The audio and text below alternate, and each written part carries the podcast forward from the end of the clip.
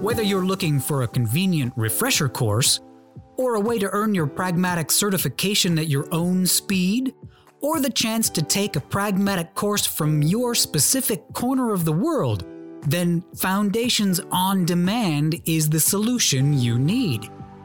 Get the same great content, tools, and templates our Foundations course is famous for in a flexible and easy to use online learning platform. Learn the skills you need to build and market products people want to buy. And earn your Pragmatic Institute certification anywhere, anytime. No more travel worries, no more time zone issues, just truly great training. Experience the new way of training with Foundations on Demand from Pragmatic Institute. Visit pragmaticinstitute.com/foundations to learn more.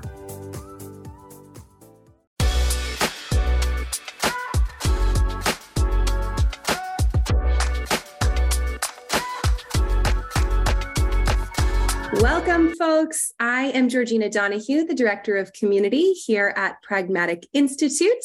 Today, I have the very great pleasure of being joined by Nils Janse, founder at Delibr. He is here to talk to us about ChatGPT and how product professionals can really weave this tool into their work to elevate products, workflows, and organizations as a whole. Let's jump right into things. Nils, I'm ready for the next slide, please. Uh, and I am absolutely delighted uh, to introduce all of you to Nils Janse. He's the founder at Delibr, which is a really powerful tool designed to help product teams better collaborate on feature refinement and that process. He's also the author of the book Epic Alignment. And most recently, he's been really celebrated and sought after in the product industry for his deep, deep knowledge of ChatGPT and its integration with other tools like Delibr.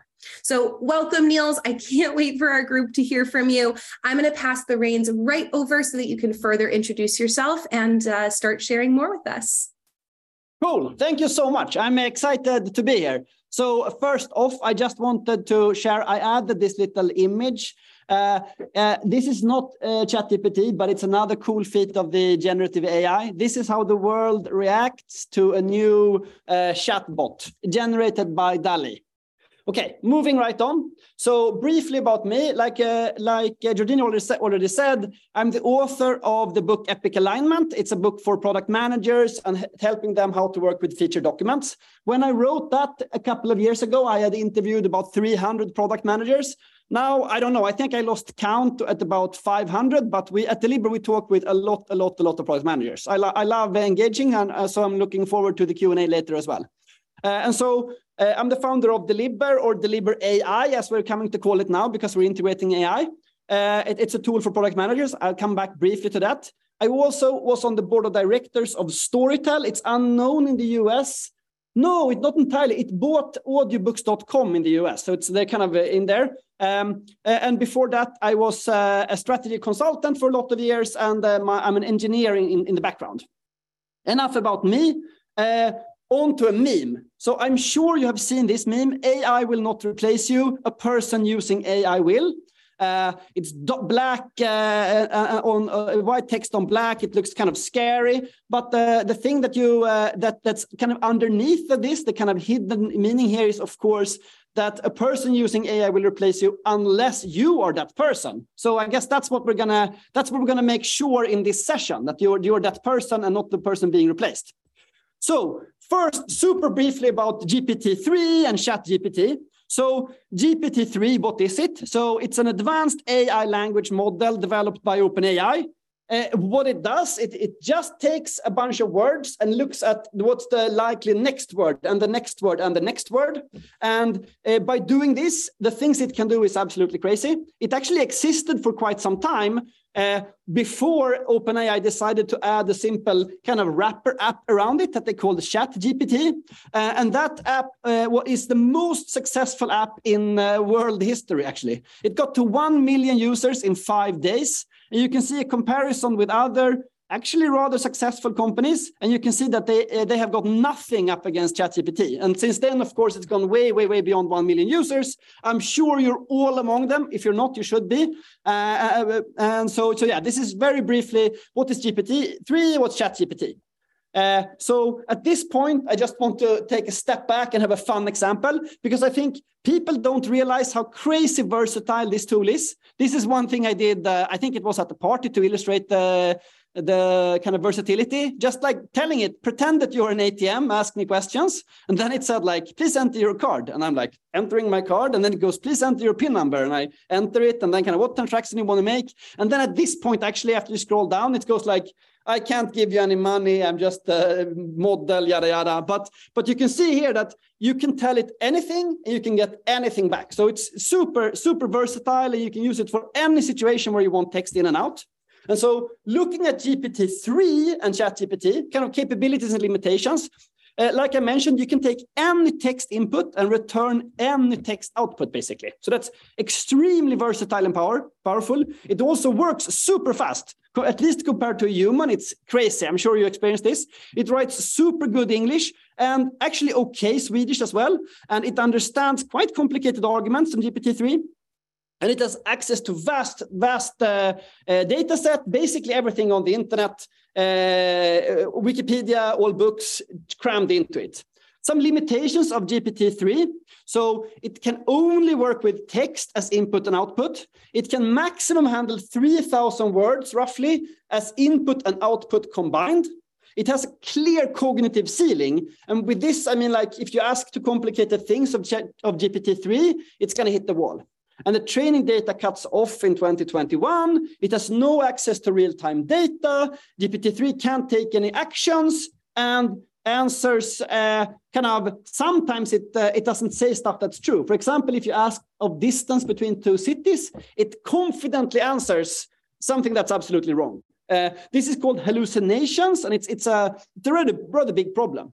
Okay, now I'm sure some of you are frustrated because this is ancient, what I just showed you. It was true in November, but since then time has passed. So and now we're in we're in we're in uh, we're actually in April, and a, a, lot has happened. And of these seven limitations that I mentioned, six of them have been radically changed. So GPT-3 GPT-3 was the one before. GPT-4 came in March. It can take text or images as input. It can handle, the, the limit was 3,000 words before. Now with GPT-4, it's 25,000 words. That's a lot of context you can give it. And it also has a much higher cognitive ceiling. Uh, the way I like to illustrate the cognitive ceiling race is if they let GPT-3 do the bar exam and it was better than 10% of students. That's quite impressive. GPT-3 was better than 10% of students that studied the whole education for the bar exam. 10%. But then GPT-3 is better than 90%, starting to get crazy, scary, good. Uh, and people talk about artificial general intelligence. I think GPT-4 should be viewed as kind of proto-artificial artificial general intelligence. It also has a lot less hallucinations. And in, in combination with with uh, GPT-4, there was right after that was also uh, ChatGPT plugins uh, were added. So here the chat the can fetch information from internet, work together with other apps. It can take action with other apps, and so so out of these seven limitations, ChatGPT with GPT-4 and ChatGPT plugins has erased uh, or erased or radically reduced uh, six out of seven of the limitations. I think that's really impressive. Uh, and then this is not just ChatGPT, but there's a lot of other stuff happening as well. And one example I wanted to show you on how smart GPT-4 is I, just want, I, I, think this is super cool. It's from a guy called Daniel Feldman. He posted it on Twitter. So he says like this I'm in my house. On top of my chair is a, in the living room is a coffee cup. Inside the coffee cup is a thimble. Inside the thimble is a diamond. I move the chair to my bedroom. Then I put the coffee cup on the bed. Then I turn the cup upside down. Then I return it right side up. It places the coffee cup in the kitchen counter. Where is my diamond?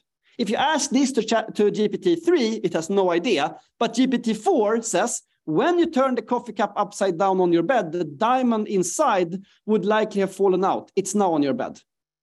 So it has somehow in all this training, it has a, a really good conceptual understanding, not only of a lot of fact, but also of the world. So you can really benefit from this. Uh, throw it anything and it, it will probably be really helpful. Okay, moving on. Uh, this is now, uh, we, I talked about GPT, uh, ChatGPT plugins that's added in the OpenAI ChatGPT. I'm sure you've also seen Microsoft uh, Copilot that they launched. Uh, they are using GPT-4 in the background, but they are using it to interact with the different parts of the, the Office, uh, uh, the Office suite. And so you can ask it to pull up a new graph in, in, in Excel or make some slides in PowerPoint or draft a response in, um, in Outlook or, or, write something for you in Word. Super powerful stuff. So all of this is, is uh, meaning that GPT-4 is no longer locked in the, in the box, but it has contact with the world via a lot of other apps and can take action. And since then, a lot, a lot, a lot of more proliferation of these different types of tools have, have come. So I'm sure you've uh, you've seen the, the news being uh, bombarded with this. Uh, one thing I think is a, a, multimodal. I guess this is a little bit corny, but I wanted to add it anyway. So this is my girlfriend. I wanted to use the Midjourney, and I sent to her. This is her as an elf. Her in steampunk gear at Burning Man. This is her at uh, as Catwoman. You see, I just said, take this picture and make it as an elf or, or, or, these things. And, and that's basically multimodality. So you can now give it images and text, and it will get it will get you this thing back. This is actually Midjourney 4. Since then, Mid, since then Midjourney 5 has come, it's even more powerful. But it just it goes to show how you can use different combinations of media even more fluidly. And since then, there's also come, come something called Hugging uh, Hugging GPT that can in, integrate with a lot of other models to get multimodal work done. Cool. Uh, suffice to say, the AI showdown has started. So Microsoft has gone in really strong in the first round here with investing first $1 billion and then $10 billion in OpenAI and then introducing this in, in Bing and Outlook and everything to make a really strong stand against Google that was supposedly the AI leader before, but now they issued this code red when ChatGPT came. They have launched Bard. They are they are like Sergey Brin did the first uh, code commit in many years, and his code commit was to give a lot of developers access to Bard so they can start developing uh, competing stuff. And uh, Microsoft and Google are the ones that are kind of most publicity around them, but everybody's piling on here. Uh, both are, are, are, all the big players, but also a lot of small players. And uh, OpenAI has a big kind of uh, platform competitor in Anthropic that is also releasing big big models. So the, the world is moving really fast, and then the showdown is just kind of the, the ChatGPT was like the starting shot being fired, and now everything is off off the races. Cool. So now, uh, if we take, uh, if this was an introduction to what's going on in the kind of AI world, now we focus in on you guys. You are product managers. You, if I'll put it like this: if you are working with a product that in some way uh, works with text, you really need to think about this. Uh, so uh, the way I try to think about splitting out ways that AI can be helpful is generative AI, evaluative AI, and interactive AI. In a way, uh, th these are ways you can uh, leverage la these large language models that GPT uh, family is based on, but all the other, many others are based on this as well. This is where the revolution came. So the first one, generative AI, it's, it's sometimes also referred to as completions. It's like when the user wants to write a text or actually any other content with this multimodality, AI can help the user create that content. So if you have users in your product that produce some kind of text or content, you should really consider whether they should be doing that or whether AI should be doing it for them and they should just uh, revise and approve. Uh, the second one is evaluative AI. It's like when the user wants to kind of search, categorize, or kind of assess some kind of content and come up to some kind of conclusion or fetch some kind of information. An AI can do that instead, kind of interpret and evaluate the content.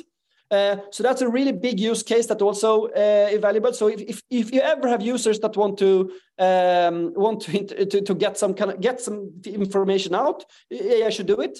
And then the the third category here is I call interactive AI. It's kind of uh, uh um, exemplified with Copilot. So when the user wants to do things in the product or actually across your product and other products, they can really uh, leverage this uh, by just chatting with an AI and letting the AI take actions. Uh, the, the, the, the, this, these models are super good at interacting with APIs. So if you set it up properly, you can really leverage that uh, in a similar way that Microsoft did with their Copilot, you could do a Copilot for your product. Okay, I just wanted to take one example uh, uh, of kind of the first chunk here, kind of generative AI, how to think about that to make your own uh, product better. So here you have your user, your product, and then you have some kind of AI model. So the first thing you need is you need some kind of interface for the user where they can add input. They add some input. Then it's up to you to be smart about how do you turn the input that the user provided into a really good comprehensive prompt that ensures that the AI works on the right stuff because you know a lot of stuff that the user maybe doesn't know. So for you to extend and build a more sophisticated prompt will get a lot better answer than just putting what the user wrote in. So I really suggest you start to think about this. How can you kind of augment the questions that they ask to, to, to build better prompts? Then you send this prompt to the AI model. Maybe it's just a plain model, or maybe you fine tune the model. It's a lot easier than, than many people think. Uh, and then you get back uh, an answer. It's like a text chunk that you, you get back. Uh, and then you need to kind of kind of reformat that text chunk and then show it to the user. And then the user gets it back and looks at it. And either they say, ah, this is great, this is what I wanted, or maybe they give some feedback and you have it another cycle. Uh, this basically means that whenever the user wants to create some input, uh, or sorry, create some content or text, they just say, what is the thing I want to do? And they get it and they're happy. And they shortcut the whole process of, of creating it. And because you, because you are such domain experts in your product, you will be able to really, really make it much better experience than then going to, to ChatGPT to try to do it on their, their own. It will be by doing it like this, you will integrate it into your product, which will make it a smoother flow. And you will also add a lot of knowledge that you have that will make the answer much better. So it will be better and faster than ChatGPT by making it in your product. Okay, cool. Uh, so now briefly kind of and as an example of how this can be done, I'll, I'll take my own product, Delibr. So I'm, I'm, a, I'm the kind of guy that always lives a little bit in the future uh, on things. Like for me it's strange that we don't have 3d printed houses by now. I thought like for 10 years i thought like when do we have this? And i studied ai uh, 20 years ago in my engineering studies. And since then i've always been continually disappointed. But when this came i was like complete shock. And i was walking around with kind of future vertigo. I still do. But after and the only thing i talked to with everybody i met was uh, the latest AI revolution. I still do. My, my girlfriend think I'm super super annoying because this is, uh, as you can imagine, the only thing I talk and think about. But then one one kind of night, I just woke up. This is how we're going to integrate it into Delibr. First, some context. What is Delibr? So Delibr is a tool for product managers. It's basically a workflow tool. So we help PMs kind of from the point where they collect different feedback, either requests or interviews, structure that uh, feedback into kind of trees, and then kind of use the, whenever you start to think about the solution we have a we have pms write good good feature documents where we have decision support and we have integrations with the other tools they use. And and then they kind of uh, as they continually refine the features they also kind of go into some kind of prioritization, what are we going to do, and then into planning, and then we also have an integration with Jira. So we kind of from insight into all, all the way work into kind of hand it over to the developers with Jira tickets. That's kind of scope of our product and what we do. Uh, and then the next the next thing that was like, what can we do here? Yeah, you can see a hint already, the robot coming in. And so the first thing that that uh, uh, that we, we, implemented that has been really really powerful is uh, this thing, auto-generated PRDs. Uh, I mean, I mean, it's crazy. So the first thing we had was uh, we had like dynamic templates where you you want to write the PRD, you get a dynamic template, and you can kind of add the different uh, items you want, and you get a little placeholders and some help, some scaffolding to think about it, but have some flexibility. But now you also have the opportunity of just skipping the template, just press the robot button and let the AI assistant write it for you, and then you just say, what is the name of the feature I'm going to do, and then kind of what, how am I thinking about this?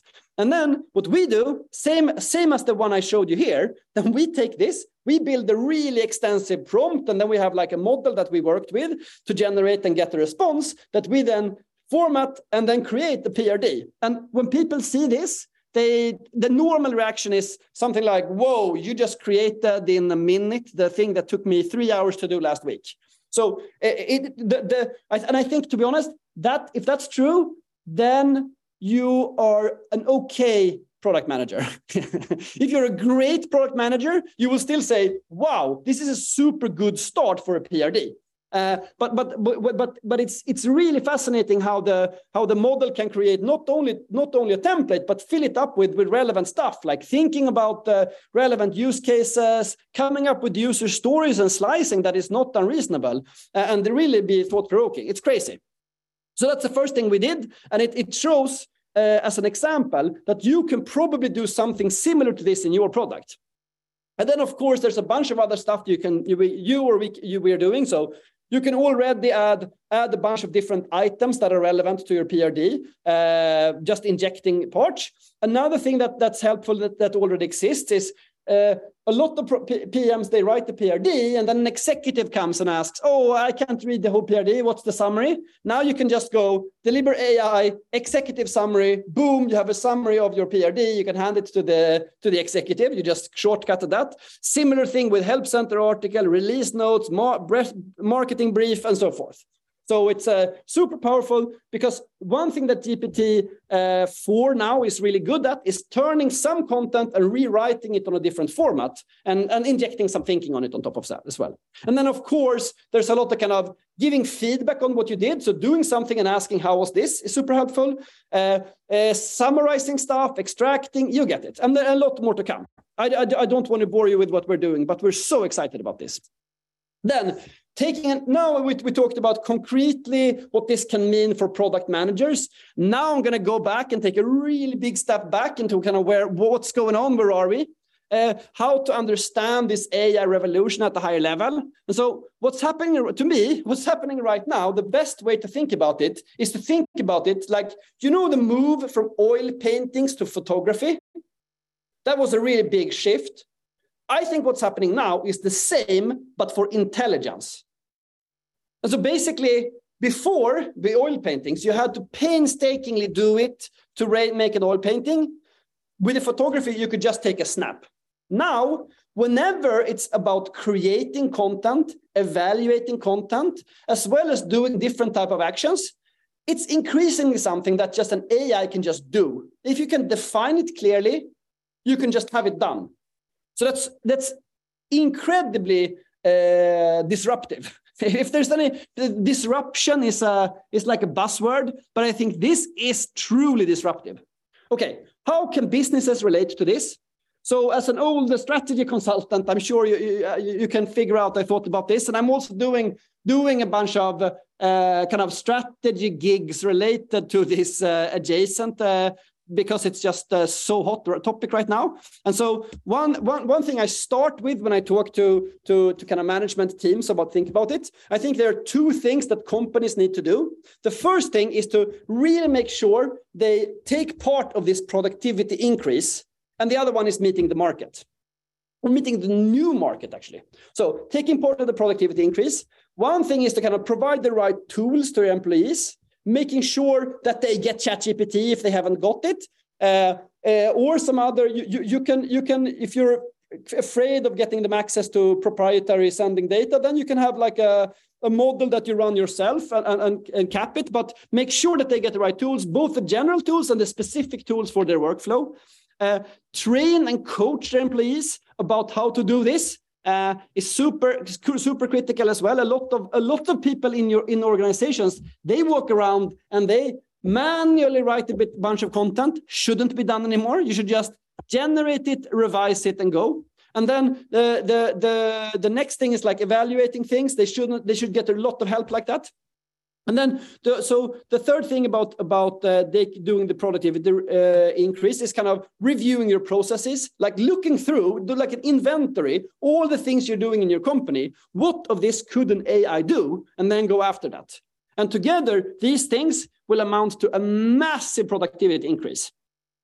Okay, so the other, the other half of this then is kind of meeting the market because this is just changing the company and making you a lot more effective. But the other one is kind of saying, okay, if we are now so much faster and better, what can we do not just do it cheaper, but do it better? Can we add more value to our customers? Can we help them in more ways and so forth?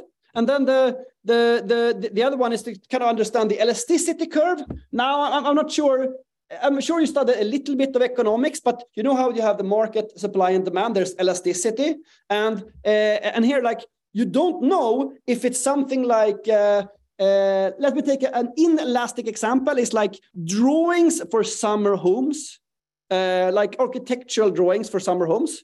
That's not if like if there if that is now ten times as effective to do, people won't build ten times as many uh, summer homes so what's going to happen is that 90% of the people that are only now drawing family, drawing kind of summer homes, they're not going to be doing that in a while. Uh, so you need to figure out as a company what of the things that you will now be much more effective at is going to be much more demanded. I think like doctors, everybody wants to go more to the doctor to figure out, get more health. Psychologists, the same. Uh, coding is for sure the same. Uh, customer support, I think, is also something that's going to get hit. But figuring this out and having a holistic way to think about it as a business is going to be really relevant. And for you as a PM, it's good to have the, like the business mindset. Okay, then being much more concrete now, uh, drilling into this first point of like uh, being productive and kind of teaching how to do this. I think prompt engineering is a buzzword, but it's also really good for you to know. Basically, prompt engineering is kind of uh, how you work to write these prompts to the GPT to get good answers. In a way, it's like the better questions you, you answer, you, you ask, the better prompt you do, the quality of your output is going to be uh, much better or worse. It's exactly like talking to a human. If you give a human uh, a, a good task, you're going to get a good answer. If you just do it vaguely to someone, give them a vague task, you're going to get much less stuff back. So this is something you need to get good at. Uh, some uh, uh, so, some kind of prompt engineering approaches that I've seen work really well. So one thing is kind of background, situation, and problem. What what kind of where are we, uh, and what do we want to achieve? Second one, information. This is new because GPT-4 has 20. Remember, 25,000 words. It's insane. That means you can just pile on documents, email, correspondence. You can give it a lot of stuff like, to, to, to give it more information that it will allow it to make a better conclusion. Uh, articulating the goal, like what am I what am I trying to get out? What, what do I want to get out of it? What, what's the desired reaction I want, or however you want to phrase the goal. Also, something that's a little bit interesting and super weird that you wouldn't expect from a normal computer, but this, these AIs are not like normal computers. Flavor, I call it. It's basically pretend to be right in the style of uh, now you are you are super good if you write you are super smart that changes the the, the response you get uh, so think about the flavor, also format. How do you want it? You want how long, short do you want? Do you want tables? Do you want links? What do you want? Uh, also, really good approaches to, to, prompt engineering. And then lastly, iteration. Be, be mindful that uh, if you do um, the first one is just like give me an outline, then you can give feedback on the outline a couple of iterations. Then you go draft and then give feedback on it. Then you will get, kind of progressively move to a better response. And also, as you work with this, uh, do templates. Uh, if you find something that's really useful, make a template of it and use it many times. It's super. Like this is if if you if you had a, good way to do something, you can just reuse it, and it's and it's then you're all of a sudden you're super fast at doing something you do a lot of times. Uh, example now. So uh, so look, look, this is one I did. Like uh, the prompt, pretend that you are the founder of a company developing an app that helps users get sunscreen based uh, on a photo of their skin. Write a letter to investors to persuade them to invest in your company in the style of Hemingway. This is the flavor. I love Hemingway because he was super short and to the point. And so if you want to get away from verbose answers, It's a hint for you to use the Hemingway style. I like it. And then like make it a one page letter with a brief, concise sentences focusing on the main message, stuff like this. Uh, then you get, dear investors, you get, yeah, this is quite a good, good email. Uh, but now prompt engineering example two. This is like a little bit of inception uh, on you because what I did was, this is, these are some things I want to include. I'm giving a talk about AI in ChatGPT. Give me a good prompt. And then uh, this is how I got. I did so. I didn't write this prompt example. I just gave the prompt to write the prompt example. Uh, remember, cheat as much as possible. That's my new mantra to everybody. If you're doing something, think about should you really do it. There's a new new way to do things, and that's to not do it, but do it only at the meta level. I really, really encourage you to try to, whenever you have a task, think about whether you have to do it or whether the GPT can do it for you. Uh, cool. Uh, also, one kind of caution, I think like now what's happening is we are nearing AGI or this artificial general intelligence. We're already to some definition in artificial general intelligence. Something is called artificial general super intelligence when when the AI is much smarter than all of us. This is really disruptive. There's a there's a open letter by the Future of Life Institute. Uh, uh, it says like pause giant AI experience open letter. Uh, like like you hear, I'm super excited about where where it is now, but I'm also concerned about going much further. So th this if you look at this, it's like a uh, uh, an open letter to halt uh, uh, development of much bigger models. I don't think humanity is really ready for much, much better models. Already this that's here now is going to be like the industrial revolution and electricity and the internet coming at us at the same time. This will be enormously disruptive. And so, so um, yeah, I, I, encourage you to take a look at this and have a think about it. Uh, I love it in the short term, but I think in the, in the longer term, it's going to be really, really disruptive and important for us as like a society to think, what do we want to do here? And not just let it happen because uh, it could go wrong. Uh, that's that's enough uh, I guess it's somewhat controversial, so I'll, I'll, I'll shut up on this one now. Cool. Thank you so much. Uh, if you like this, please don't hesitate to uh, get early access to Delibr. Connect with me on LinkedIn. Get my book, Epic Alignment. Uh, and also, I should say, I had a, a, discussion with Georgina. So the, we are now with Delibr. We're we're in a situation where we're getting too many requests. And so we're trying to uh, handle that and filter. So you as Pragmatic Institute uh, people, you will have like a, a special uh, link that will get you. I prepared a Google form for you that will come out with mail uh, Eugenia, Eugenia, help me here now. This is only for the people that have gone a course, or, or what is it? Tell me. Yes, yes. So we are all. So first, I'll answer a quick question for everyone who is anxious to know. Yes, this is being recorded, and you will all receive a recording of this in your inbox in the in the next coming days. Um, Pragmatic alumni are also going to be offered this early access to come in and kind of play around with Delibr AI. So that is also something uh, that you will um, receive in your inbox um, and is and is an awesome perk because uh, Nils is being modest, but he's going to uh, let Pragmatic alum jump to the, the head of the line, so to speak, or get on the fast track. So um, we're really excited about that. Uh, right now, I can see that we already have a ton of really fabulous questions in the Q&A box. Um, so if you have other questions, um, please put them in there. Now is the right time, um, and we're going to chew through some of these questions here. Cool. So, so you told me to also show this before we go into the questions. So I'll let you do that, and then we go to the questions. Is that correct? That would be perfect. Yes, that'll give folks to, um, a moment to uh, offer uh, some questions and ideas in the chat and in the QA. All right, now jumping into some questions. Um, there's a really big trend that I've seen in the questions and in the chat, chat Nils, thinking mm-hmm. about IP issues with ChatGPT, right? A couple yeah. folks have mentioned the the snafu with Samsung um, employees putting some uh, some IP and some sensitive information into ChatGPT, and of course, the info you put in there, it learns from, and and there's a risk that it'll spit it out elsewhere. Do you have some thoughts or some ideas to offer folks that want to use this professionally and for their business, and how they can navigate IP issues? Yeah, yeah. So, so, so I think that's super good question. I think the, there, there are kind of different levels of this. Uh, one is where you don't really care at all. This is not sensitive. Then you can just go ahead and use ChatGPT as normal. Uh, the second is if you you're little you're, you're sensitive about stuff, but you trust OpenAI with what they're saying and what their legal of what their legal um, kind of uh, contract says, terms and conditions. And so already now, if you're a paying customer, not if you're a free customer, but if you're a paying customer, if you, if you use Chat GPT Plus, uh, that it costs $20 a month, I think, uh, then they promise that they are not going to use anything that you send in there to train their models, and they're going to remove it and, and not have remove it from their servers within 30 days of you removing it. So so uh, so, so, so if you trust them, then ChatGPT Plus should be possible to do. And then similarly, if you use their API, if you're a paying customer of the API,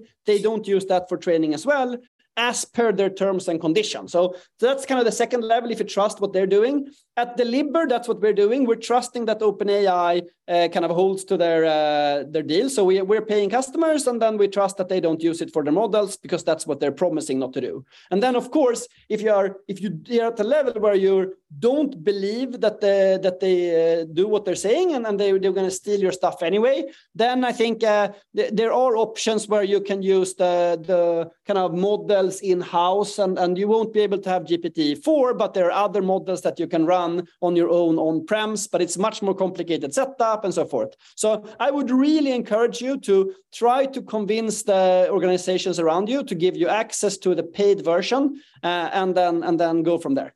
Mm-hmm. Are there any arguments that you would, um, or maybe not arguments, but uh, reasons um, that you might encourage people to use where the the product folks on this call are are fans of using this tool. They want to use it to accelerate their work, but their stakeholders are nervous or um, or resistant. How would you recommend they advocate internally to have better access to this tool? Yeah, I mean, I, I don't think it's super easy. I mean, this is so so so new. So. Mm-hmm. Frankly, if you want to get access to this good, this type of really, really good models, uh, without having a cumbersome setup, uh, it's hard to do, but you, you can pursue, I would pursue two routes in parallel. One route is to try to have a dialogue with your legal and compliance folks at the company to say, look, this, this is what it says in terms of compliance. If uh, we, we, we need to, to be able to trust this, right? Because there's a huge value at stake for us of being able to use this. And then the other route that you could pursue in parallel is to look at the, the models that you can have running on your own server. And there, because there are there are GPT similar models that you could run uh, on a computer. And if you do that, then obviously you won't share any data with uh, with with anybody else. So so they're they're the two ways to to, go about it. I would say. Mm-hmm. Uh, this is uh, a really interesting question that I think you might be really excited to, to chew on as well, Nils. Um, mm-hmm. We have someone here who is really, really excited about this kind of work and is thinking, you know, how do I get a job that is really integrated with ChatGPT, right? How do I get a job that has ChatGPT um, manager or prompt engineer or something like that in the title? What's coming? What should people look for? And how do they set themselves up for a career path in that area? uh, frankly, uh, I think uh, I think that will be automatic. I don't think that mm. well you, you could you could have something i want to be a prompt engineer and i guess because i guess well well if you go if you go back to where, where's the slides here if we go back to what companies can be doing uh, i guess one thing you could really pursue is to be like a coach because when i talk with uh, with management teams uh, what I tell them to do is to set up a small team within their company that goes around the organization and coach people on how to use uh, tools and both specific and general tools. Uh, so so uh, so that's I guess that's one type of job that will exist, and to be like a, a I guess prompt engineering coach, and and to get there, uh, I, I would just suggest you immerse yourself in the in the in the what's happening and try try it out a lot and kind of live and breathe. This is such a new field, so the only way to get about it is to be somewhat of an entrepreneur and try to drive it. Uh, the, the other the other thing I think is which is kind of the more maybe a more boring answer is I think everybody is going to be like this. I think it's not going to be like it's not going to be like you have somebody who works with customer support and somebody who works with customer support for a, for AI with AI. I think everybody is going to work with customer support with AI, and this is of course true for all the PMs as well. Like I don't think there's going to be like a, a PM that doesn't at all work with AI because I think if you're a product manager and any part of your application involves, look at this, either your uh, your customers generating any type of uh, content or your customers evaluating any type of content, or your customers interacting in some way within your app or, or, or, otherwise, then you should really go for go for AI. So I think and I don't think I don't think there are many product managers that don't have the users wanting to do any of these three things. Then I think you should really have another think about it. So if you're already in product management, I think you can really, really go for this and then become the expert by doing it because this is such a new field. That's my main advice. Mm-hmm. So it's it's interesting to think that it might become a skill set like you're a really great communicator in comparison to a, a skill or ability like I know how to code exactly. Python, right? Um, everyone's going to have to do it. It's just how good are you at that aspect? Exactly, exactly. Yeah, I think that's a really smart answer. Uh, we have another trend of a couple questions that have been asked around, you know, I really want to integrate ChatGPT 3 or 4 into my work now, but oh my gosh, I'm looking from November to March. We've already yep. upgraded to something new. How yep. do I use this tool without risking that by time I get it up and running, it's already obsolete in my product? How do you um, navigate that breakneck speed of development? Yeah, super good, super good uh, question. I actually, I, I was more worried about this uh, in the early phases. I think, I think right now the format that uh, OpenAI has set for this uh, this uh, type of interaction is uh, it's already becoming a little bit stable. And when you think about what it is you're you're asking or kind of how you integrate with it, the integration itself is extremely rudimentary. I mean, if I over if I oversimplify the the the, the OpenAI uh, API is just you say this is the beginning of something, or like this is my this is my this is what I say. What do you say? This is what you do. and so so it's just like a chat and then and then so and you could then you could switch it out to any other uh, uh, large language model. And if they change their api maybe it's going to be a little bit different but not so different. So if you if you dig into the api and dig into the apis i'm, I'm sure you're going to see that that even if they do a little bit of tweaking it's not going to be huge. And then you're going to quickly going to be able to to change along with it. And also open ai i mean they have a huge incentive to not mess about with people because they want to be a supplier of this api and so they have a really really incentives to be uh, like a good steward of the customer if you know what i mean yes yes i do a uh, little bit of a pivot of a question um, starting to think about uh, a, kind of the emotional or social dynamic context of using yeah. ChatGPT at work, right? Yeah, so we've yeah. got one We've got one question asker who is saying that you know some of the more senior, um, very experienced members that they of the team that they work with, people that have very long tenures in the workforce, um, feel that you know if you're using ChatGPT to write a post or to write your requirements, it means that you're not good enough to do it yourself. Um, we have other people that feel that they want to take your advice to the new way of doing things is to not do it and to cheat as much as possible, right? Yeah. They do. They do feel feel a little icky about that, right? They feel like it's not their work. They feel like they're plagiarizing. Um, so as we're dealing with those kind of emotional dynamics personally, and also trying to communicate them with others who might have you know a little bit of a of a perspective on on using that how do you how do you think about that and how do you talk about that yeah yeah yeah i, th- I think uh, i think actually i have two i my my main approach to this is kind of the proof is in the pudding. Uh, and so what, what I think what I think the way the way to convince these people is to um, like what, like for me personally, I have a principle that I never lie.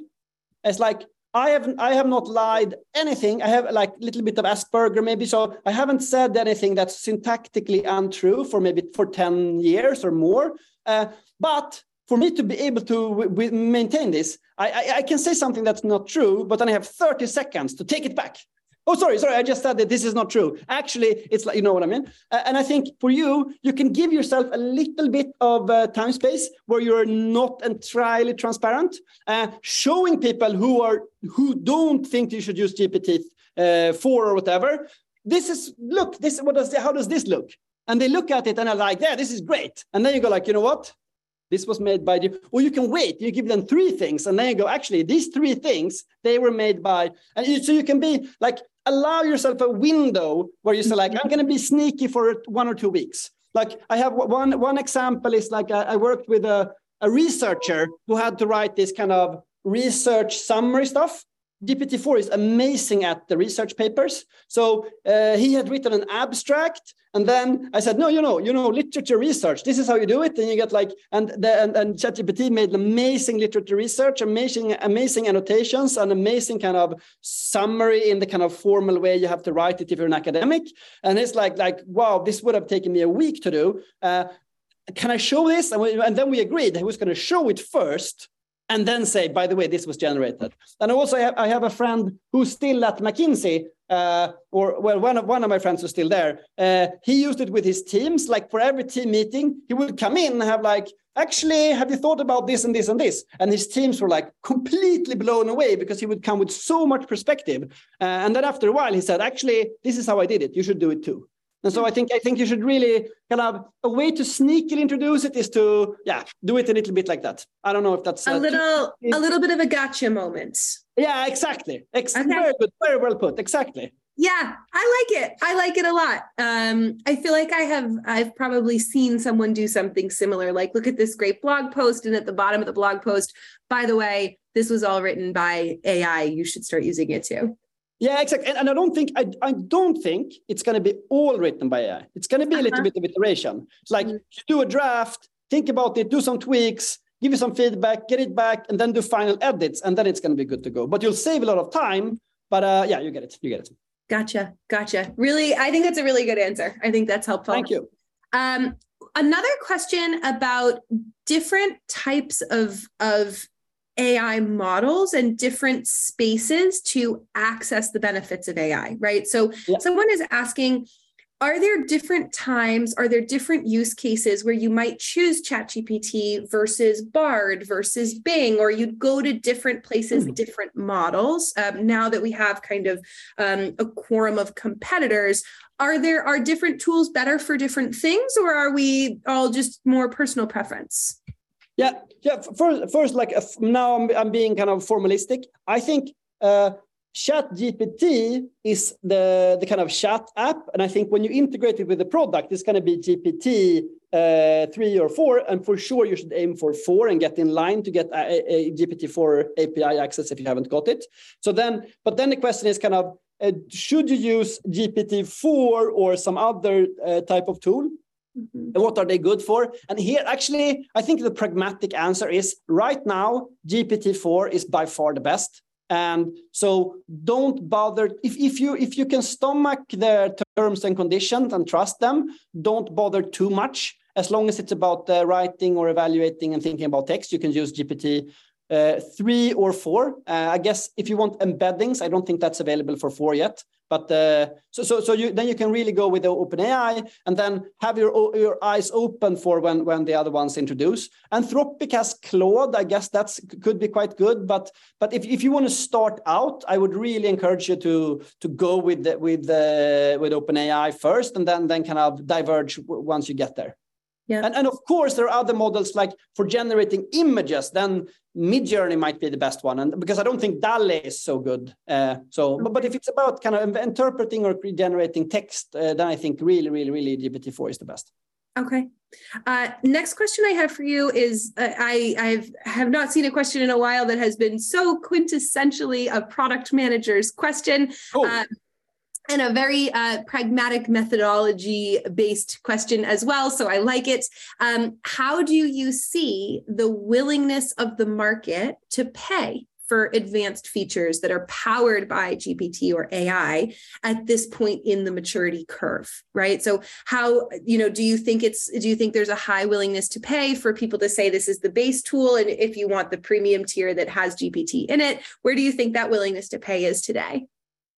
I'm not going to have a good answer here. I think my answer is like this: we don't know. Uh, this is so new, and so I don't think you know. You know, like uh, when I was at uh, McKinsey and we did pricing studies, there was this kind of framework called structure, conduct, and performance.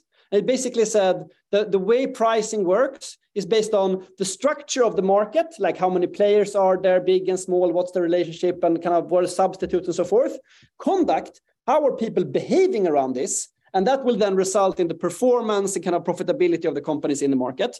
And generally, if you have a structure with a lot of players that are competing fiercely, the conduct is going to be that they undercut each other, and the performance is going to be low profitability versus structure where you have few big few big players. They're going to be less price uh, kind of cutting and then they're going to have higher margins but it's not always the case sometimes you have fierce competition with few players and vice versa. So, so, and I think that the conduct around this is completely unknown. Uh, but generally, I would say like if you're in a situation where you have a very niche uh, product where you can we can extract uh, premium pricing, you will probably be able to do so in the future as well and add, add that to your premium features. And uh, if, if you're under price pressure, I think it's gonna I think it's gonna kind of align roughly with the other uh, pricing aspects of what we do. But but I don't know. I mean, it's completely unknown. We we have been experimenting with uh, with kind of adding uh, a kind of depending on how much AI features you use, you kind of use it on the meat, like on a tap.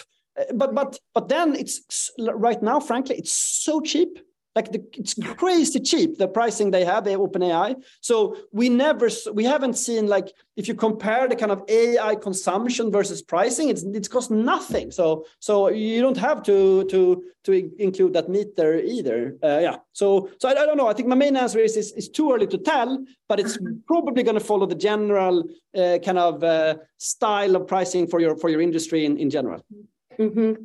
I think that's a I think that's a smart answer. It's very interesting right now. It's almost as if there's a great leveling in terms of the big players and the smaller players that yeah. are coming into the space because there's no historical precedent. It's brand new for everybody. Everybody's yes. experimenting. So it's an interesting leveling in the business world and in the product world, certainly. Yeah, yeah. And on that, I like when when Microsoft released their Copilot uh, of chatting with the, with stuff. I was I was like, we just have to go home now. We're out.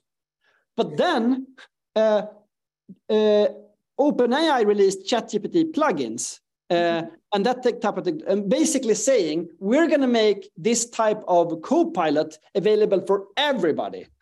And then I was super excited because my co-pilot for PMs is going to be way better for PMs than Microsoft's whatever Copilot General, because we're going to be, and that's going to be true for all SaaS companies. Like your your kind of specific Copilot is going to be so much better than the general ones. So I agree, I agree with you. It's going to be crazy leveling now, where companies can become really good at, at one area, and then they can tailor the AI to that. It's going to be it's going to be super cool to see what happens.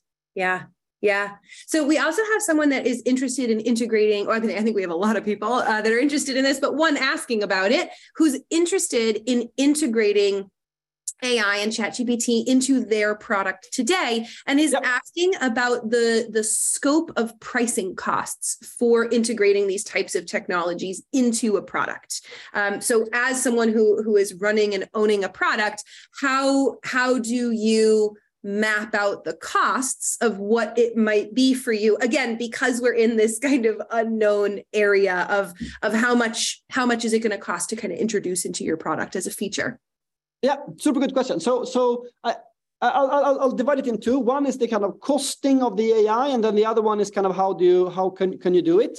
And so I think the costing. Uh, I mean, I come back to my answer previously. So it's crazy cheap and it's also very transparent. You can look at OpenAI's homepage and the pricing they have, and you learn a little bit about what tokens mean, and you do a little bit of token calculation, how much consumption you think you're going to have. I think you quite quickly come to quite a good idea of what it is going to be like. And then, if you're afraid that OpenAI is going to kind of turn up the prices a lot once people go dependent on them, then I think you can actually rest assured that a lot of other players are piling in. And so if they ramp up their prices, you, you can switch uh, because the APIs are going to be really simple. So you can just switch to, to another provider and they're going to be low cost. Uh, maybe not ex exactly as good answers that you get from the prompts, but almost. So I, th I think you can do a quite good calculation. And I think in general, you'll find that it's going to be crazy cheap.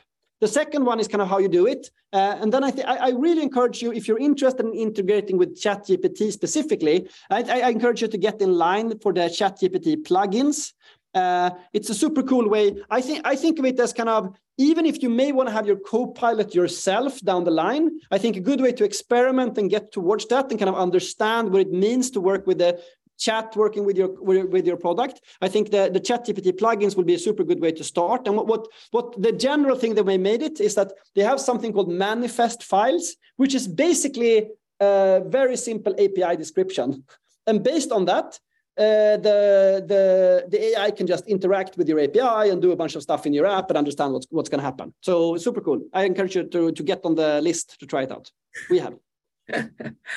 Uh, pivoting a little bit away from the business of using ChatGPT in your product, um, asking some questions here about getting getting ChatGPT to give you an answer um, that's in a particular format. Is do you know a way to do that? For example, yes. you know, I want you, I want you ChatGPT to give me a flow chart, or I want you to give me these answers in a template.